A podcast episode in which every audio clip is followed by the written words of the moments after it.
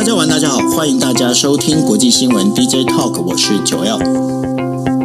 Hello，大家晚安，我是 Dennis。是，今天时间是二零二二年的十月二十五号。那十月二十五号今天的话，呃，这是我们这个星期啊，这个星期为大家带来的一个呃新的这个一个星期的这个国际新闻。那在跟大家在聊五则新闻之前呢，我要先回复哦，就是我在上个星期有收到，应该我现在看到应该在底下，应该 Mina 还在哈、呃，我有收到 Mina 一位 Mina 的听友的来信哦，然后他其实就是看到了，包括了就是呃。就是那个中共的这一个我们在讲的党大会当中啊，胡锦涛被当场的这个等于说被拽拽了出去哦。那另外的话，包括了就是这整个一个局势里面，他就很担心的问我们，就是说，呃，那到底我们这个安全带有没有系错吼？那待会的话，我们当然会针对这个有关于中共的这个哦，他们现在呃新的一个七人小组那个 China Seven。那现在换成这样的一个状况之后啊，那我会请 Dennis 来跟大家稍微分析一下，那大概讲一下一个状况哈。那当然了，因为在这一个整个星期的呃，我们在停呃，我们就是上个星期结束一直到现在开播之前哈，那当然国际间发生很多大事哈，那包括了本来。本来以为就是英国的前首相，呃，强生呢，他应该会出来，没有想到，嗯，强生居然没有出来，结果反而是那个呃，就是跟呃特那个特拉斯哦竞选的那个新的首相哈，那那个首相苏纳克呢，他现在是最年轻的，非呃是从印度印度裔的这样的一个首相哈，那然后呃又是最年轻的首相，然后就是现在呃也。确定了哈，就是担任首相这样的一个职位，所以呢，在国际新闻上面呢，有很多的事情是变化多端。那我们也只能讲说，我们是根据很多的常理来做判断。那当然，有时候也会有一些我们在讲说，有很多的这些判断更会跌破我们自己的眼镜。不过大家不用担心，因为我觉得呢，就是这个整个事情的演变，还是可以去依循它的脉络的，然后去知道一个条理哈。所以呃，这也要回答咪。那的是呃话就是说不用担心，反正你就是专，你就是听我们听我们跟你分析完，你自己再好好的想一想，不会有问题。那呃在那时候做出一个比较好的判断就可以吼。那在跟大家分享这五则新闻之前呢，第一呃要先跟大家聊的就是说。嗯，今天在日本的国会里面哦，就是日本的前首相哈，也是民主党的那个哦，就是现在民属于民主党籍的，就是野田佳彦。然后呢，他现在叫做立宪民主党。那然后他在国会里面，呃，等于说发表了一个就是追悼安倍呃安倍晋三首相的一个就是追悼的演讲演讲哈。那这当中的演讲，其实我觉得看来蛮感动的啦。他就说，呃，希望能够在，他真的很期待是在这个议议会上面哦，可以跟这个安倍哦，持续的能够啊有做这个言语的交锋，然后灵魂跟灵魂之间的对决哈。那希望能够在有散出这个火花之后啊，有一个真正的一个胜负，这个一个那个互相的在这言语上的一个交锋哦。呃，为什么我说他让我看的，我觉得还蛮感动的原因，其实是因为我觉得一个民主政治啊，就是应该是像这样子。也就是说，不管你今天你是在野党也好，你是执政党也好，只要你是在这国家的体制之下，其实你应该都是为这个最前提的，就是以这个国家为为中心、为主、为主轴的，然后去讨论这个政策哈。那当然了，在台湾的话，我觉得说有很多东西呢，其实我们还是必须要好好的学习的哈，因为。呃，不管说选举也好，或者是有一些其他的这样，我们可以看到一件事情，就是说很多的讨论，你已经看不到那种真正的就是对政策的一个交锋，那反而是我觉得在打泥巴仗这样的一个做法，哦，真的不是一件好事。好，那这就是呃，跟大家就是分享一下，刚好日本今天的话，野田佳彦前首相，那刚好在议会呢致辞追悼，那就是一样是前首相的安倍晋三，那两个呃曾经是在政治上各自主张不一样的这样的一个对手呢，互相的对对，等于说野田佳彦对那个安倍安倍晋三的表示了最最崇高的一个敬意哈。OK，好，那我们就来谈我们第一则新闻，第一则新闻是在讲，就是说。呃，英国执政党执政保守执政党哦，就是保守党的新领袖前财政部长苏纳克，四十二岁，他二十五号的时候就任首相。那在他的演讲当中呢，他说他最主要工作呢是要稳定经济，还有新任政府这样的核心问题哦。那预计预计呢，他在三十一号的时候会公布中期的财政计划。那这财政计划当中包括。这个呃减税措施的怎么去呃怎么去稳定这减税措施所造成的这个混乱的一个金融市场，还有呢，当然就是针对了，就是说包括了可能会提高税收跟减少开支哦。那这当中最主要的一个问题，当然就是针对俄罗斯入侵乌克兰这件事情呢。那当然，苏纳克目前哦，我们在讲外界研判的话，苏纳克应该还是会继续哦，前任也就是强生还有特拉斯的这样的一个立场哦。但是呢，对于乌克兰的军事援助的步伐呢，有可能会放缓。为什么呢？因为他必须要重建他的一个财政。那包括了苏纳克，他从一开始的时候，他其实就支持就是英国脱欧哦。但是他这个脱欧的一个想法，他是属于就是稳定脱欧这样的一个角度。他希望呢，能够避啊，尽量避免这个贸易关系的一个摩擦。所以在他讲话当中哦，他也是希望能够充分英国能够充分利用这个脱欧的机会呢，让企业的那个技术呢跟投资呢都能够有所创新跟有所提升。那在部长的任命上面的话呢，就是他会把这个。就是他第一件事情呢，他会把这个撤回啊，就是特拉斯政府提出的四百五十亿英镑这样的一个年度减税方案大呃这一件事情呢，那然后他会呃就是呃留任这个财政大臣哦亨特，那然后呢，另外的话，他应该在三十一号的时候会公布整个英国新的中期的财政计划。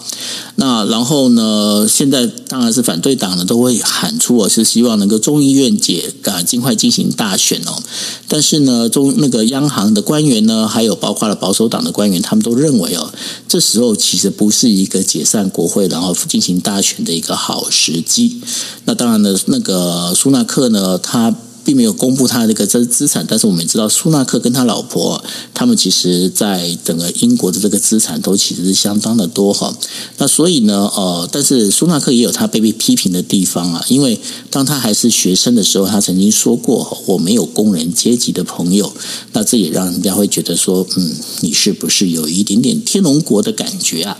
那当然呢，待会的话我们会请啊 Dennis 来分析哦，因为其实现在有人会担心一件事情啊，就是苏纳克会。不会是成为英国另外一个短命的首相，呃，因为这个最主要的原因是因为呃，英国现在所面临的不管是外交或者是内政的问题当中啊，其实是我们在讲的有很多的事情在在困扰着他哦。那这件事情最后的话，会不会让他变成短命首相呢？那待会我们可以来分析一下。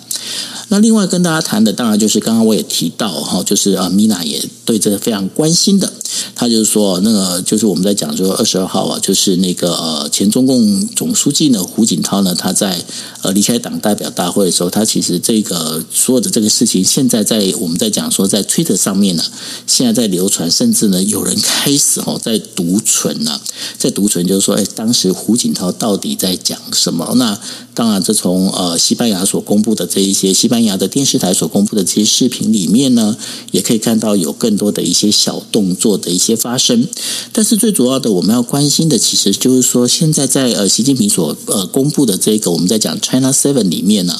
当中除了就是习近习近平，还有很可能会是当成国务院总理的这个李强，以及呢呃我们在讲的就是呃三代的三朝军师啊，三朝帝师啊，王沪宁之外啊，其他的这一些人啊，都是属于习近平的一个哦，就是他以前的一些些部署。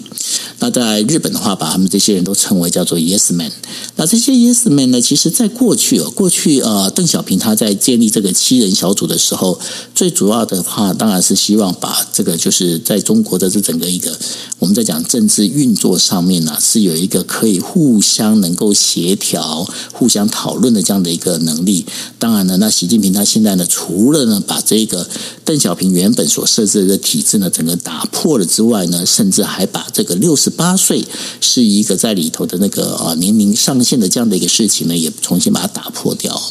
那这对于这整个中国未来的走向到底会怎么样？那也可以从今天的这个人呃人民币有这个等于说贬值哦，算是从二零零八年以来贬值最低的，这就是呃整个贬值幅度最高的这一次来看哦，可以大家发现一件事情，就是说大家对于这个中国未来经济，其实现在带着有一点点的一个犹豫跟怀疑哦。那当然就是很多的人是把就包括很多富裕层啊。他们把这个呃，就是资金呢，开始就是卖掉卖掉人民币去购买美元，甚至呢，在日本的话，现在也有不少哦在询问，就是怎么去做移民这件事情。那当然更不用提了，就是说呃，现在有不少的那个日本的企业呢，慢慢的把他们在呃，就是呃，这个在在中国的投资呢，慢慢的撤回到日本这一边来哈。那这所有的这动作跟状况里面，这对于中国来讲，或对于这整个一个我们在讲的。过去的世界这样的一个状况里头啊，这当然是增添了不少的不安的因素。那接下来呢，这整个会怎么去走法？那我们也要持续的去观察下去。那除了中国以外呢，我们还我们也当然不能忘记哦，就是在东亚另外一个一个国家叫做北韩哦，也就是朝鲜人民共和国。那美国国家安全委员会的战略通讯协调员科比二十四号的时候在跟针对记者表示哦，就是说。朝鲜呢，随时可能呢会进行核试验。那然后他也强调了，因为他会呃，就是他除了会提高他自己的情报收集能力之外呢，然后他们现在美国的话还会就是随时去捕捉，就是有关于这个核试验的这个相关的迹象。那呃，另外的话，韩国总统尹锡悦在国会发表演讲的时候，也在讲，就是说呃，这个就是朝鲜啊，就是北韩，他在七，那等于说这个会可能会进行第七次这样的一个飞弹试射，而这当中这第七次的话，很可能就是会针对所谓的核试验这件事情哦。那当然，对于北韩做这些事情的话，呃，对于整个东亚的一个紧张关系哦，其实是相对的提升非常的高。那另外的话，我们要必须要提到的，就是说，呃，美国的其中选举呢，现在只剩下两个星期。那剩下两个星期当中啊，这当中有一些特色哦，可以发现一件事情呢，就是说，呃，在历史上来看呢，这个整个选民的投票率过过去往往都是呃低于这个总统总统选举哦，可是这一次感觉上。你与其说是民主党跟共和党的一个选举呢，还不如说是民主党跟那个川普之间的一个选举哦。那所以呢，在这川普当中啊，川普的支，因为川普他现在支持了非常多的一个候选人。那然后呢，这便是川普他本身对于这次的影响，这个等于说选举影响力其实是非常的高。那但是呢，换个角度来讲，拜登呢，甚至还会去称哦，就是。呃，共和党的这个川普的支持者啊，是属于极端分子。这个部分的话，也会造成了美国的很严重的这所谓的一个分裂的一个状态哦。那到底现在其中选举的状况是怎么样？那待会呢，也会请 Dennis 来跟我们稍微分析一下。那最后的话，第五则新闻是要跟大家聊到的，就是说二十五号呢，包括 G7 的主席国德国，还有欧盟委员会 EU 哦，他们在柏林举行了就是为乌克兰重建国的国际会议哦。那当然，这个会议里头啊，这个乌克兰总统泽连斯基呢，他也透过视讯呢来表示，希望国际社会呢能够来协助。呃，就是乌克兰哦，然后重建被俄罗斯所破坏的一个家园。那目前讨论的话，是应该要花七千亿美金哦，来进行这整个一个重，要七千五百亿哦美金来做这整个战后重建的工作。但是，但是呢，现在其实这个资金呢要筹出这筹划这些的部分呢、啊，现在其实发现，不管是 G7 也好，集团体也好哦，那愿意出钱，那真的能够拿钱出来的。其实呢，这个在寥寥有寥寥可数哦。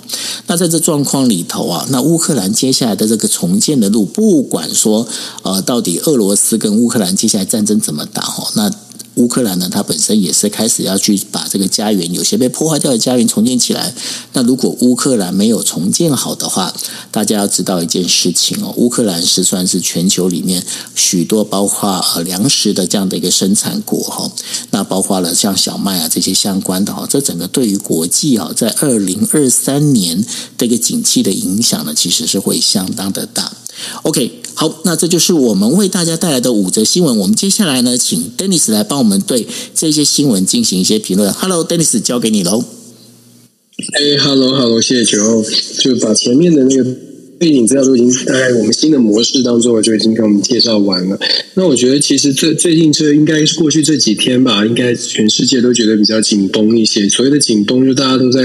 议论纷纷，就是二十大之后对带对世界会带来什么样的影响，然后。后，另外一个中型的强国英国，过去的日不落帝国，也出现了比较重大的变局，就是出现了新的首相。那我们先说新首相吧。新首相其实我们之前就在揣测嘛，到底是谁会出来接接替这个特拉斯？那上个礼拜我们在讲的时候呢，就前任首相 Boris Johnson 以及这苏纳克两人是都是在民调上面是居高不下的。我们之前也有分析过，上个星期我说 Boris Johnson 出来有一个好处是可以凝聚他们的极右派的势力，但是他会遇到的挑战就是说他可能没有办法。让保守党的可以向中间去移动，为什么要向中间移动呢？因为目前英国目前的保守保守派，他们呃虽然是占占据了多国会的多数的席次，可是他们在民调上事实上是遥遥的、远远的落后于在野党工党哦。所以换句话说 boss 先生在保守派的里面虽然是很受欢迎，可是如果保守派的政治人物思考的是未来，也就是甚至是接下来的呃呃国会的后后半段，二零二四年的大选。的到来，是不是自己的政治生涯必须要重新做一些调整？走得太右会不会不不好？所以我觉得在角力之后呢，苏纳克的机会就出现了。可是我们也之前也说过了，苏纳克遇到的最大的问题是，首先他在不久之前才刚刚输掉了他的选举，也就是说保守派内部并没有完全的在他背后进行一个团结，或者是变成很急很大的力量来支撑他。他之所以没有得到很大的这个支持的力道哦，虽然我们看到表面上是通过了，我们看苏纳克在三百五十七席的保守派议员当中得到了一百九十三票的支持，数字看起来蛮不错的哦。可是我们说，你把三百五十七减掉一百九十三，还有一百六十四哦。那这个一百六十四位不支持的原因是什么呢？那这个就很值得玩味了。一百六十四席是不是代表的全部都是极右派？是不是代表的是其实他们也在看苏纳克到底行不行啊？这个毛头小伙子哦，最年轻的一个首相之一，四十二岁，然后他又是史上第一个非非非白，就是印度裔的这个首相哦。这个是有优势，也有一些挑战的。我们所所说的优势呢，是指说它是多元的族群的背景，它是过去没有不曾发生的经验。那当然，对于呃。就是呃，期待变化的，尤其是年轻世代可能会觉得有点喜，就觉得还不错，乐观其成。可是我们要知道，保守派的基本的选民，他还是以白人为主的结构，也就是他遇到的挑战，很可能是现在这些保守派内部的人，也许没有公开的反对，可是也在等着看苏纳克到底是不是能够把经济可以搞好，因为他本来是财政大臣，在过去。呃，高度的评价，就是因为他在 COVID 期间相对来说是非常稳健的，所以苏纳克对大家对苏纳克的期待是，也许我在族裔的背景或者我在其他的保守派的议题上面对他并不是非常的放心或者非常的满意，可是现在的英国面到面临到的我们所谓的 most important issue 最重要的当务之急，不是别的就是经济，甚至你可以说三次经济经济经济，如果没有办法把经济搞好的话，谁来当这个首相，大概都是。短命的，所以苏纳克上台之后呢，第一个要解决的当然就是经济。目前呢，英国九月份的通货膨胀是百分之十三点三哦，代表的是整个全球、全全英国都面临到一个很大的经济挑战。那在啊，通货膨胀、整个物价的高涨，都是英国要共同面临的问题。苏纳克上任的第一个挑战就是十月三十一号，马上政府要提出预算案。这个预算案当中呢，大家就在仔细的观察，说苏纳克到底有没有兼顾到接地气的民意，有没有做出一些。像美国有一些纾困方案也好啊，或者是所谓的振兴经济的方案，能不能够让民众真的有感觉？刚刚九又提到了他的背景有好处，他是贵族出出身，他学经历很漂亮。问题是同样的，他被人家批评的就是他真的他身边的朋友都是精英哦。那当然。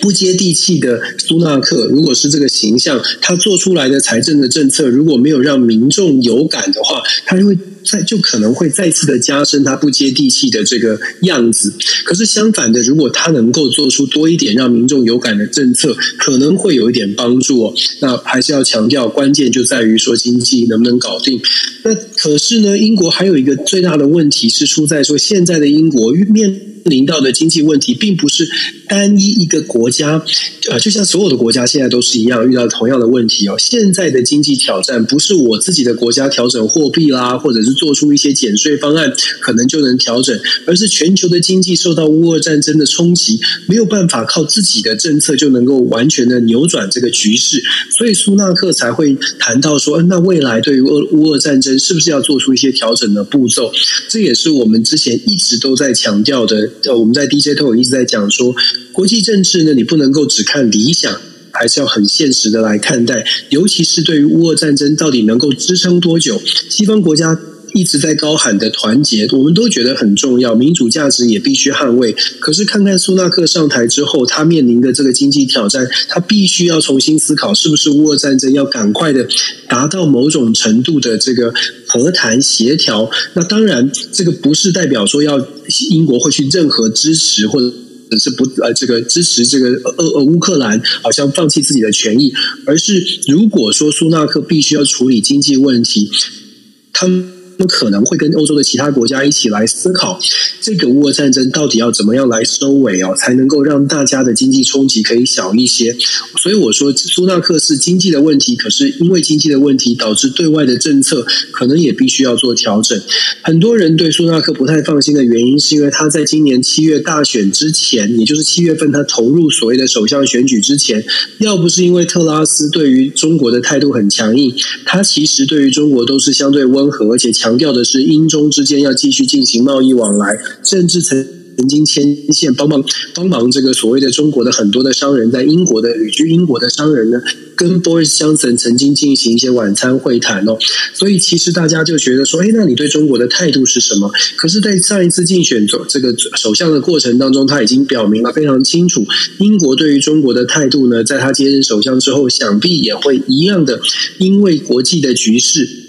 所以英国不会放软，可是表面上是这样，国际政治外交的场合是这样子做一个宣誓哦。可是我们看实际的数字会不会调整呢？呃，就说英中之间的贸易会不会降？会不会降低？英国的企业跟中国的企业在互相的往贸易往来上，会不会真的脱钩？我觉得这有待观察。我个人是不太啊、我个人觉得不太可能会发生真的全面的脱钩。就像我说的，如果非常务实的经济化、经济政策是最重要的话题的话，政治上面的处理、政治上的强势跟实际的经济经贸的往来还有操作，可能会来做脱钩的处理哦。所以我们在解读。卢苏纳克的对中政策，或者世界的很多国家的对中政策，可能都要。都去全面性的来看，而不是只是看到政治上面的秀肌肉或者是言辞的交锋。更重要的可能是实际的经济数据。那再来呢？我们说英国的挑战还是是真的蛮多的。那苏纳克接下来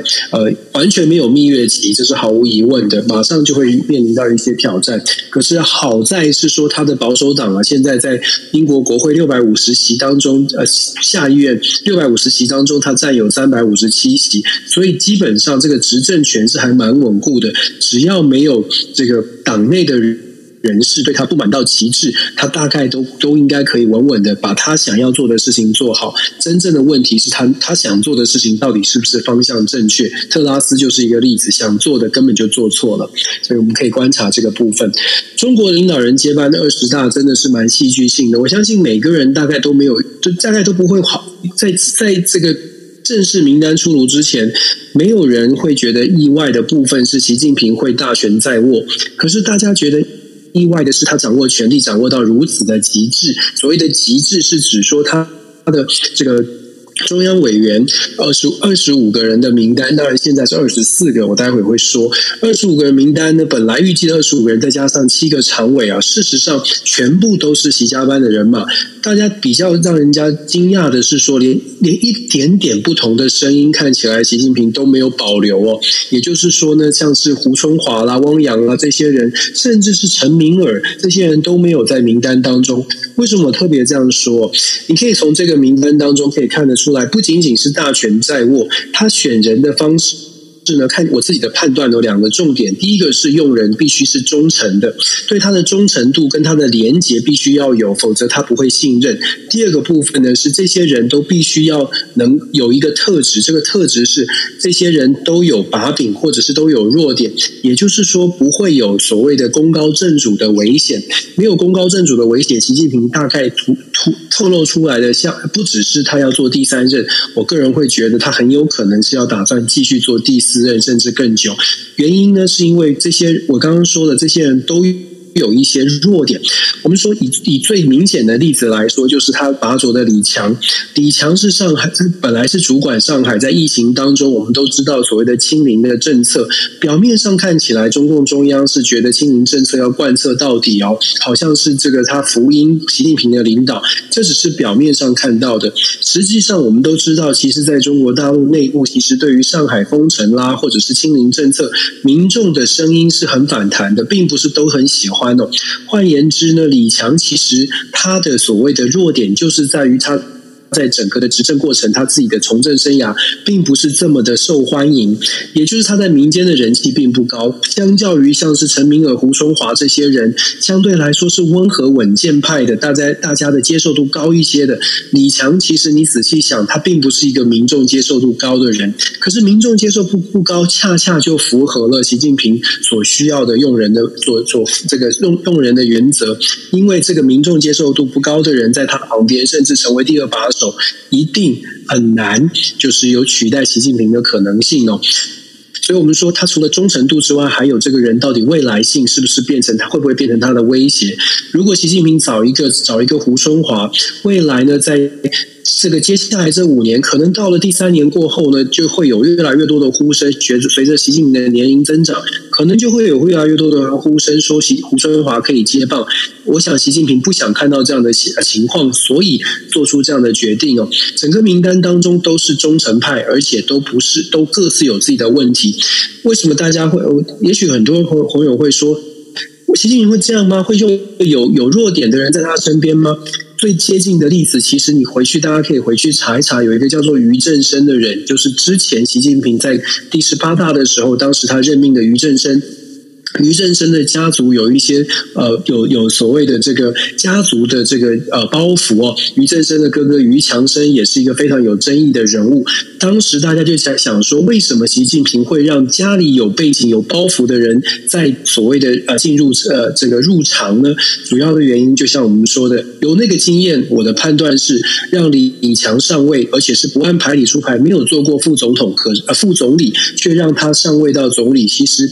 体制上来说不合规矩，然后再加上他有这样的一个呃弱弱点哦，所以习近平的任用人呢，我们再次的强调，看到的是忠诚度为优先，然后这些人所有的人都不会是他在第三任任期之中突然冒出来变成他可能继任人选的这种威胁、这种揣测，他不允许这样的事情发生。那当然，这也是为什么外界会对他特别的担，会对他的这个名单会。特别的担心哦，因为当这个名单出现之后，我们可以非常确定的是，习近平说了算。当然，之前就有人说习近平说了算，可是总是会有一点点想法，是在二十在七人小组里面，或者是在二十五个人里面呢，总有一些反对的声音。那我也就说了，为什么大家会觉得很意外？是因为想不到习近平的权力可以牢牢牢到这种程度，把所有的大佬派系全部都排除在外哦。那做这样的决定呢，真的，我相信呃，大家担心的地方就是，原来习近平已经在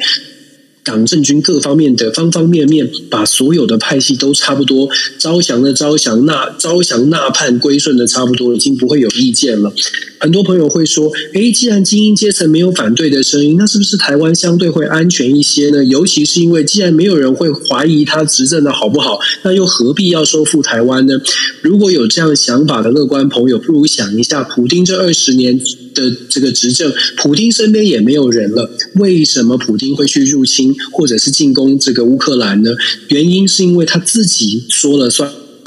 自己有自己的盘盘算，跟自己有自己的远大的抱负。我们当然不知道普京怎么想，可是普京多次讲说，乌克兰跟俄罗斯是不可分割的。类似这样的论述，因为没有人会去又做出任何的反对哦，所以普京做了这样的行动。所以我们来回应说，如果有朋友觉得啊，习近平现在稳了，权力稳固了，所以他应该会发展经济，完全不会考虑到所谓，完全完全不会考虑要用高成本来针对台湾来进行行动。其实真的，我们看一看，就是呃，一般的这个所谓的呃独裁者，或者是。寡头政治的领袖，他们的理性判断的这个脑袋里面的方程式，跟民主国家成长的我们想的是不一样的。民主国家，我们在英国的首相的这个部新闻，我们在分享的是为什么经济、经济、经济很重要？因为民主国家 reward punishment，如果你经济搞不好，你的民主民选的领袖就会担心，就会背脊发凉，会冒冷汗，觉得完蛋了，我的职位不保的。可是独裁国家不没有这种事情哦，所以金正恩。在北韩，他也不用担心饥荒什么什么灾变，他不用担心，他只需要牢牢的把权力抓紧。经济的话题是。加分的，让他的这个神话可以提得更高。可是它并不是一个生命的决战线，对，所以我们在解读习近平的时候呢，要特别的小心，不要用过分的这个我们民主生活、民主社会的理性来去思考说，哎呦，他如果拜登总统的生这个经济搞不好，石油价钱高涨的话，拜登就会担心了。所以习近平一定会因为中国国内的经济表现不好，所以担心我们。我们应该反过来想，普京是怎么做的，或者是习近平他掌握的权力，还包括了媒体，还包括了讯息，他可以让更多的人相信他们呃，就是等于是北京所释放出来的消息啊。所以我觉得思考要稍微改变。那既然我们讲到了思考要稍微改变，台湾应该做什么？其实我们就呃 DJ Talk 跟九二都会在讲了。会紧张，我们会，我们要，我们要做的不是只是曾，只是很害怕，很害怕，而是真的要去思考说，我们可以做哪些准备？台湾是不是针对自己的国家的利益，针对这个自己国家的优势，在制制定政策的时候，有没有办法在国际变局当中？我们在第一阶段讲了很很久了。在国际的变局当中，把我们自己的优势拿出来使用，然后争取到更多的、更多的保障。不管是跟其他国家的经贸连结也罢，半导体产业链的紧密的结合，或者是在军事上、军事的装备上，还有当然全民的国防意识，方方面面是不是真的在做了，而不是只是说？我们这是也是一直在呼吁哦，台湾需要的是一个台湾的共识，这个。共识真的该超越蓝绿了。当你开始看到比国际的变局，看到这个呃呃对岸是这样子在巩固权力的时候，我想真的是时候大家思考一下。会紧张的原因，其实是因为我们没准备。就像我们去考试，如果你考试胸有成竹，你念念书念了一一整整一个月，准备的非常非常齐全，你还是会觉得这考试可能很艰难。但是你觉得我已经做到我做我所有可以做的部分，我们心态上会平静一些。现在台湾大家会觉得，有些朋友会开始觉得紧张，是因为你看看周边，你会发现根本没有准备，所以我们才会紧张。然后你看到政治人物还在说一些天花乱坠的事哦，还在讨论说怎么样攻击的是我们自己岛内的不同意见的人。所以我们会紧张，我真的希望我们可以坐下来好好的想一想，怎么样来形成台湾共识。很快的，我们就说又回到又是很现实的问题，一再一再的国际政治新闻都告诉我们很现实的消息：乌克兰的重建，乌克兰的重建就如同刚刚九欧分享的，现在各个国家呢都在思考说，那我们到到底可以帮。乌克兰帮到什么地步？德国的总统访问乌克兰，强调会帮助乌克兰。可是更实际的问题是要帮助乌克兰多少钱呢？联合国预估呢，乌克兰重建至少一天一个月可能要五六十亿美金之谱。那而且这个是已经在停战之后，如果开始重建是需要这样的钱哦。德国有人说，哎，什么马歇尔计划啦，大家一起来投入。问题是各国是不是这样说呢？英国的首相苏纳克说了要调整了，德国愿意表达意愿，但是这个意愿也要配合的整个欧洲国家，每一个国家。他出多少钱？德国会不会愿意出的比别人更多呢？那在美国的部分，我们在美国也看到了，美国昨天民主党的呃众议员呢，联合了三十个众议员写了一封公开信给总统拜登，写什么呢？其实大家把那个信看完之后啊，很简单的告诉大家，那个信传递出来的就是，我们不要再花钱了，太多钱了，已经数百亿美金投入在乌克兰了。在台，在美国自己需要经济援助的情况之下，拜登总统是不是可以思考怎么样用外交的途径来解决这个？乌俄的战争的冲突，让战事赶快停下来，因为能源价格太高了，粮食价格太高了，我们已经受不了了。虽然没有直接的讲说，我们希望乌克兰最好，或者是赶快坐下来谈，或者是赶快的想办法，就是看出看要做出什么妥协。可是字里行间呢、已经告诉传递出来的消息是，美国也在想说，这个这样的援助不能够是无止境的，否则真的会把大家都拖下水哦。我们说。虽然看到美国，就像我们说，我们美美国一直在美国一直在强调。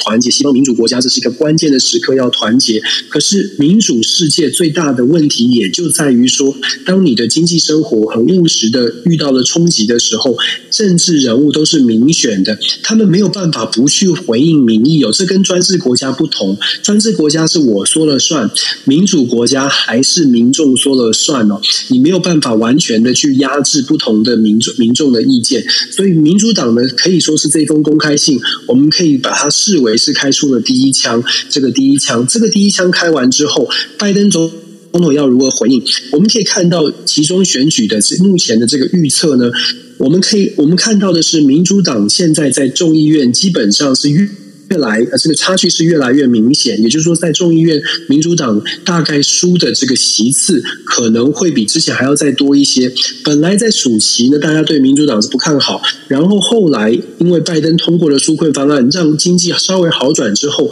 民主党的，然后再加上像是堕胎法案啊、投票权的问题，让拜登带领着民主党在今年九月的时候有出现一些。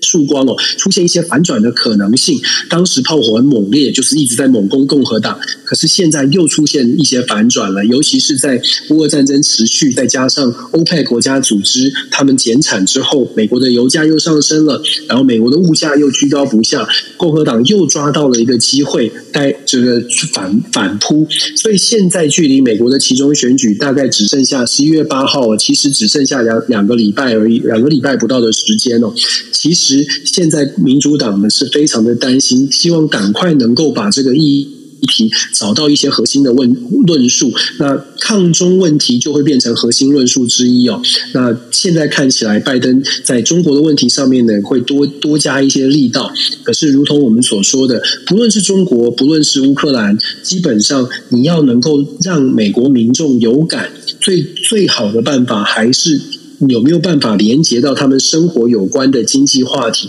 如果抗中或者是支持乌克兰，对美国的民众感受到的是我的经济会受到影响，坦白说，他要把它换成选票就很难，甚至会变成一个反效果。这是我们目前看到的一个状况。那很快的说一下北韩的状况。其实北韩哦，我们一直在讲说北韩就是选我选我，美国没有办法把它放在第放在这个最重要的部分。老实说，我觉得我如果是金正恩的话，我也会觉得闷闷的。我都已经说我要发核子弹，好像还不理我，怎么回事啊？别人家的核子弹比较大颗吗？其实不是哦，那是因为整个国际局势来说，在美国判断下哦，事实上北韩当然有危险。我们之前也说了，朝鲜半岛的局势比大家想象的紧更紧张。一些。现在南北韩双方都有开始在试在在发射所谓的 warning 的这个这个炮火，它的目的，它的这个紧张的局势确确实实比台海还要再危危险一些。可是它背后代表的意思，也就是战争的可能的规模跟成本，实在是没有办法跟目前的乌俄战争以及所谓台海可能潜在的危机来做相提并论。所以到目前为止，美国对于朝鲜半岛还是处于基本上在透过外交、透过言辞的方式来给韩国来加一些力道，然后在背后来支持韩国。目前美美段仍然是北韩呢是在一个这个呃，就是呃不能说吹牛，但是就是 bluffing，就是我们说的在一个虚张声势，希望可以得到筹码的阶段。美国的情报还。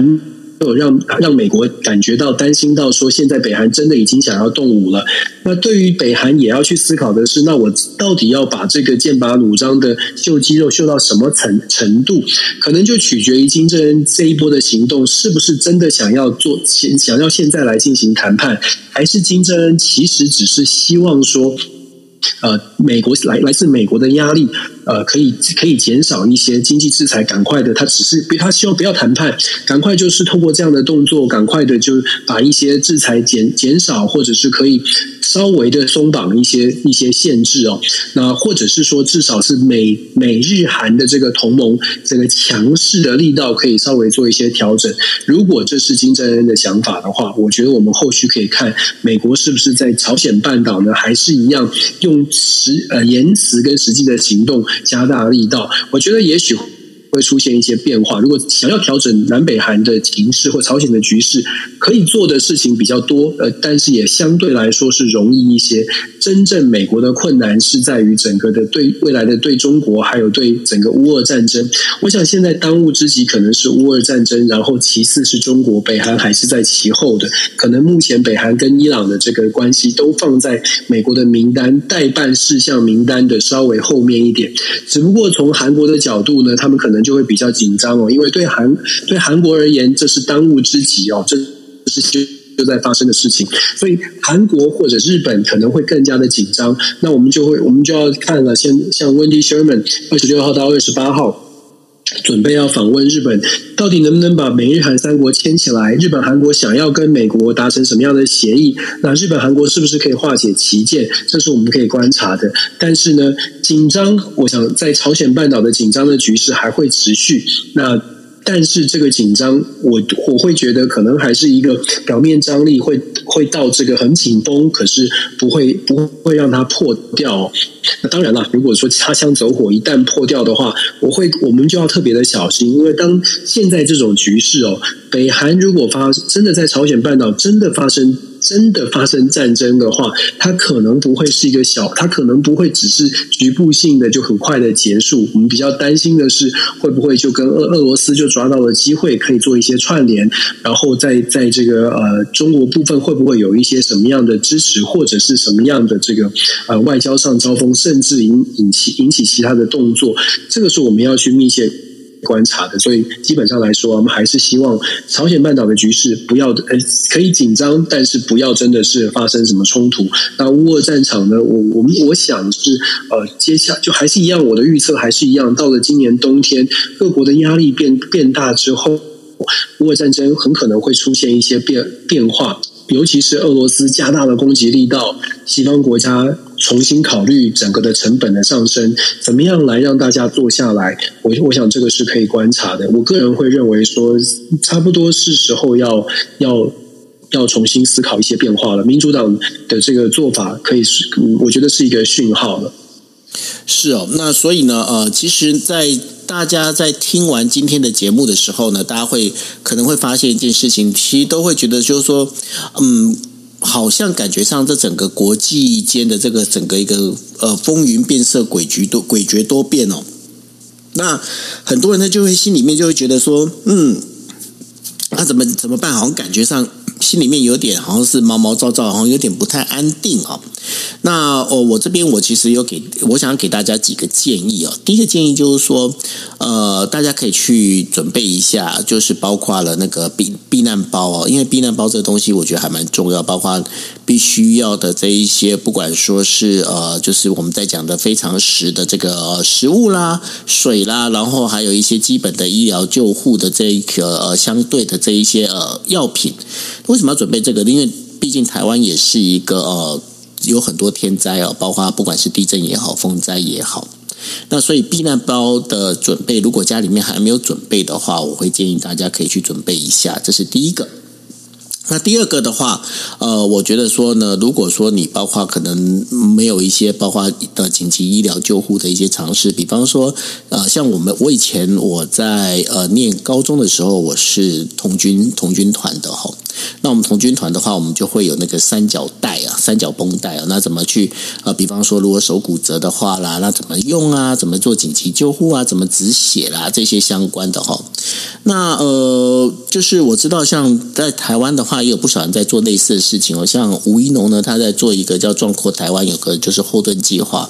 那我觉得他这个这个概念其实也算不错，但大家也可以去呃，如果有兴趣的话，可以去参考看看。不管怎么样哦，我就觉得说，呃，大家。要去知道，就是国际现在整个国际国际形势哦，尤其是老实讲，在呃，我最近在看这个日本的这些媒体里头啊，对于这个台海之间的这个紧张的关系，其实大家都还蛮紧张。那相对的，我会发现，在台湾好像显得更加的这个我们在讲歌舞升平啊。那所以呢，这当然这不会是坏事啦，因为反正大家就是呃放轻松嘛，哈，也不用把自己弄得那么紧张兮兮的。但是呢。准备一些基本的一些呃，等于说相对应的这些设备好，然后一些基本的一些尝试跟技技能的话，我觉得是有它的必要性。我不晓得说，Dennis 不，Denis 你怎么来看？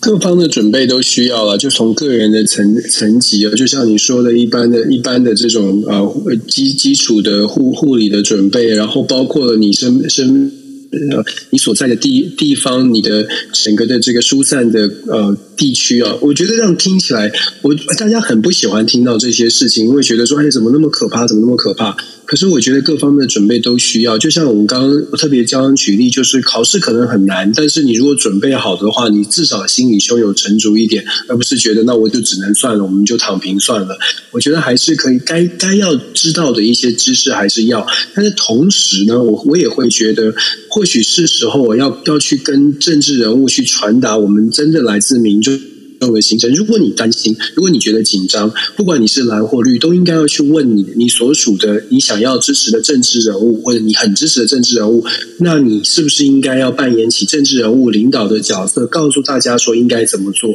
你可以是支持，就是政治人，你的政治人物可以是告诉你说，那我们就来做什么样的准备？譬如说我我我们这这个里这个村，我们的防空系统，我们的什么在哪里？你我们可以去问他们呢、我我愿意帮，我来愿意守护台湾，可是。你得告诉我们该怎么做，而不是只是说说说我们要怎么样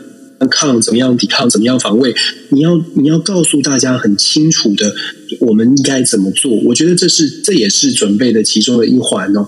整体来说啊，我还是会觉得现在的国际的状况确实是有很多的变数，这个变数不是从好的方向去前进。我这次回台湾会有演公开的演讲，其中就会公布我在美国国会这这半年来收集的一些呃问卷的资料，呃，蛮有趣的。我我我相信我们也会在美国的媒体会会有露出哦，可以跟大家简单的说，基本上美。美中台三方现在对于战争的可能性，确实就像我们观察到的，有很大的落差，所以我们会感受到接下来这几年。可能很短的时间，我们会感受到来自美国更强大的压力。这个压力不是说要要要要要呃，就是说呃，好像一定要台湾呃，就是现在马上去打仗。可是这个压力会是要要看到台湾做准备。这个是来自华府的消息。那在台湾跟在北京，我们得到的消息的做出来的回应，确实是觉得这个在。也对战争有不同的看法。台湾相对来说，跨越蓝绿的呃这个智库的学者专家们，他们给我们的回应是相对觉得应该还有一段的时间可以去争取我们自己的准备时间。那在北京呢，其实现在的风向也在转变，也觉得说越来越越来越呃有可能会发生一些不可预测的事情哦。所以我我们还是要强调，就是。我们自己可以做的，我们也许都是一般的百姓，可是，一般百姓在民主社会，我们还是很幸运。我们在民主社会，我们要要说话，我们要表达意见，我们该说什么就说什么。我们不不是不是坐在这里等待人家指指令，是真的可以说话。我们手中有票，刚好选举快到了，我们手中有票，可以告诉你的政治人物，我支持你，但是你得你得要你得要。扛起这个领导的责任哦，告诉我应该怎么做。我觉得这个是民主的优势。那我们不能白白把民主的优势给浪费，我们应该好好的把握我们自己的权利哦。真的，我真的是希望大家利用这次选举哦，不管是蓝绿哈，那然后呢，不管它是怎么样的一个政治色彩哦，我觉得有一些耍嘴皮子的，真的不要让他们当选了，真的烦都烦死了。那呃，就是真的有在做事的人哦，把他找出来，让他们能够真的来做事，那比较重要哦。那 OK，